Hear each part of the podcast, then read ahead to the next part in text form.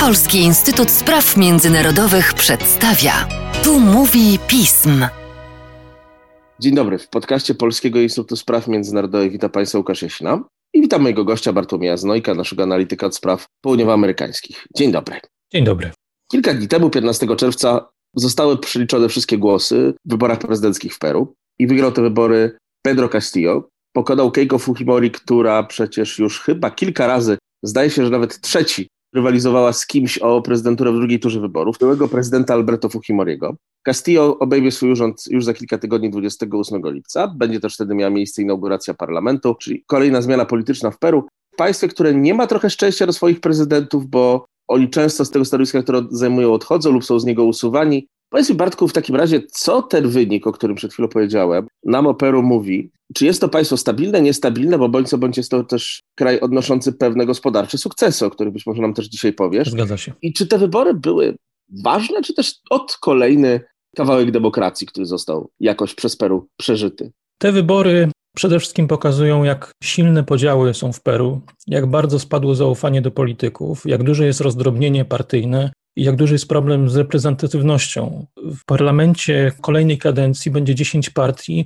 żadna nie będzie miała większości. Akurat najwięcej mandatów, 37, zdobyła partia Wolne Peru, związana z Pedro Castillo. Druga partia pod względem liczby mandatów to Siła Ludowa, Keiko Fujimori, z 24 mandatami. Natomiast brak większości na pewno będzie sugerował, że ten parlament będzie wymagał dużej współpracy, jeżeli chodzi o budowanie koalicji. Natomiast zwycięstwo Pedro Castillo, który nie był faworytem w pierwszej turze i niespodziewanie zdobył najwięcej głosów, bo to było 19% i dostał się do drugiej tury, zdyskontował niezadowolenie prowincji peruwiańskiej, negatywnie nastawionej do elit politycznych i biznesowych skupionych w Limie. I tak naprawdę wybór między Pedro Castillo i Keiko Fujimori w drugiej turze to był wybór mniejszego zła, bo z jednej strony mamy Castillo związanego z partią, która otwarcie odwołuje się do ideologii marksistowskiej, głosi ideę upaństwowienia różnych sektorów strategicznych gospodarki, a z drugiej strony mamy Keiko Fujimori, doświadczoną polityk, ale z największym elektoratem negatywnym wśród y, takich najbardziej znanych polityków w Peru, obciążona tym, że y, była doradczynią w autorytarnym rządzie swojego ojca i osobą, która jest oskarżona o pranie brudnych pieniędzy. Są zarzuty o to, że y, w kampanii 2011 roku i 2016 roku jej partii, czyli Siły Ludowej, były finansowane nielegalnie. W marcu 2021 roku został przygotowany akt oskarżenia. Grozi Keiko Fujimori 30 lat więzienia. Więc nie mamy tutaj kandydatów, którzy mieli jasne poparcie i nadzieję na to, że, że te wybory ustabilizują sytuację w Peru, mogą się okazać płonne. Chciałbym tylko tu przypomnieć, że tak właściwie od 2016 roku tych prezydentów było czworo, teraz Pedro Castillo będzie piątym. Sześciu poprzednich prezydentów peruwiańskich miało zarzuty korupcyjne. Jeden z nich w momencie, kiedy miał być aresztowany, popełnił samobójstwo, więc te warunki i pozycja prezydentów jest tutaj dosyć trudna. Skąd się bierze ta niestabilność polityczna Peru?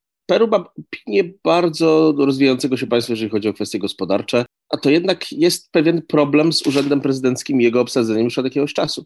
Jeżeli chodzi o Peru, to ono jest rzeczywiście postrzegane jako takie państwo stabilne gospodarczo, prowadzące zrównoważoną politykę makroekonomiczną. Natomiast ten problem prezydentów polega na tym, że z jednej strony to, co wspomniałem o trudności z korupcją i uwikłanie w afer korupcyjne, a druga sprawa to specyfika systemu, bo niby Peru ma system prezydencki, ale jednak parlament ma tu poważne prerogatywy.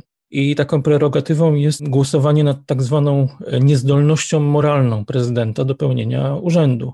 Taka instytucja została wykorzystana przeciwko Alberto Fujimoriemu i dosyć śmiało była też wykorzystywana właśnie od 2016 roku, kiedy prezydenturę objął Pedro Pablo Kuczyński. I właściwie w tych ostatnich latach można mówić o różnych próbach przepychanek, że z jednej strony kongres dosyć łatwo sięgał do tej instytucji niezdolności moralnej i próbował odwoływać prezydentów, z drugiej strony też prezydenci próbowali forsować różne zmiany wbrew interesom parlamentu.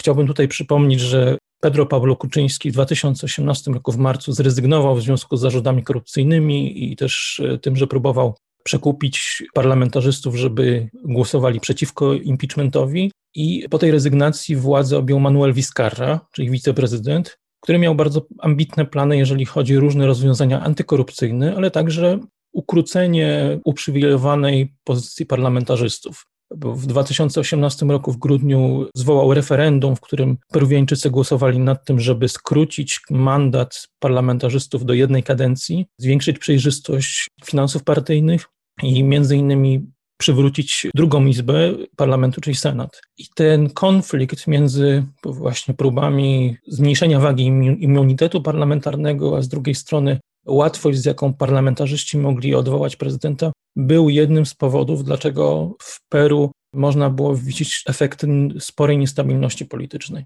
Kim jest sam Pedro Castillo? Mówiłeś trochę o tym, że jest to człowiek o poglądach bardzo marksistowskich, ale to są rzeczy ogólne, deklaratywne.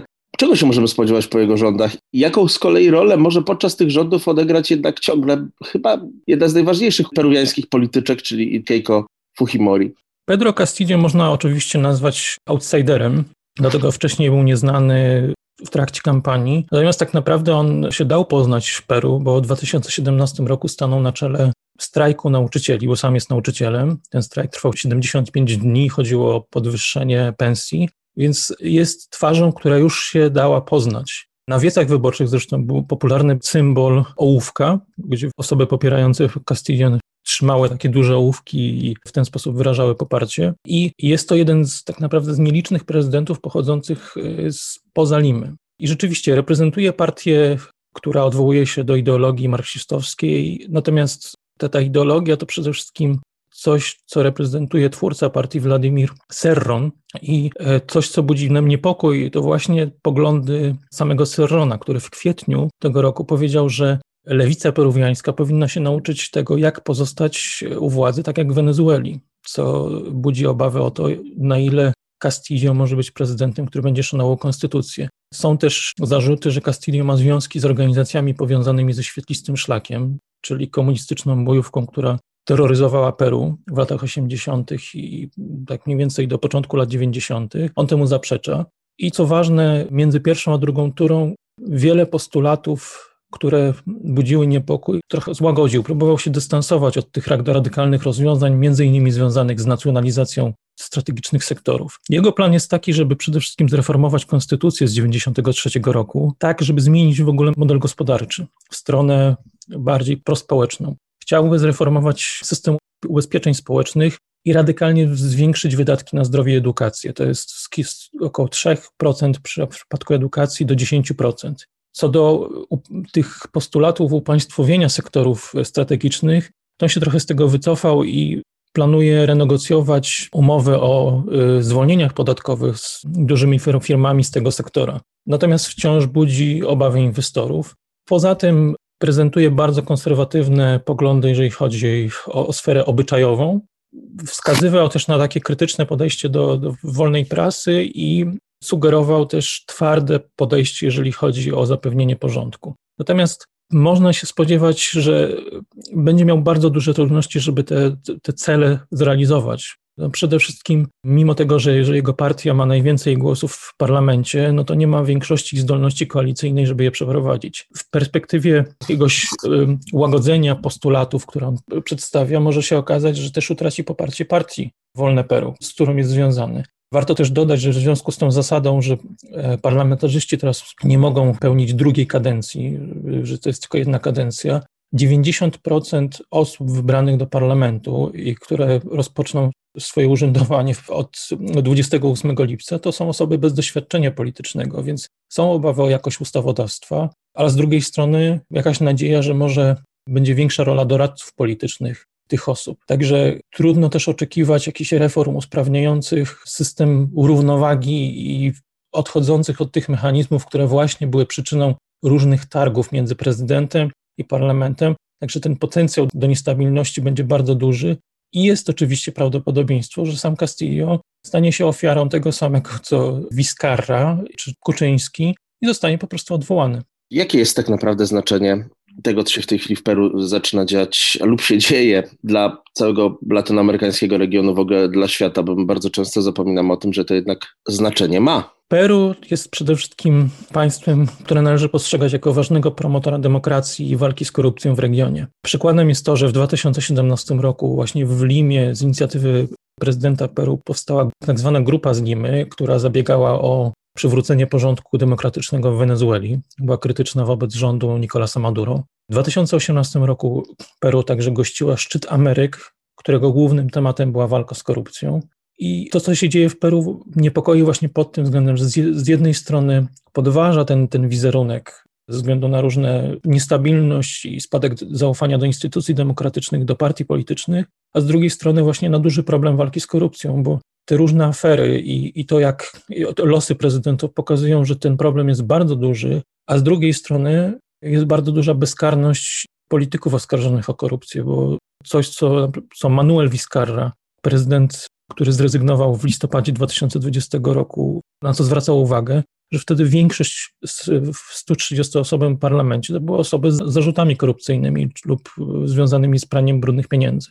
Kolejna sprawa to jest też to, że wygrana Castillo to jest woda na młyn dla lewicowych rządów w regionie, w Wenezueli, Boliwii, Nikaragui, że właśnie kandydaci, którzy wyznają, są kojarzeni z taką, z ideologią lewicową, osiągają sukces. Sam Evo Morales, czyli były prezydent Boliwii, podkreślał bardzo duże podobieństwo stanowisk z Pedro Castillo.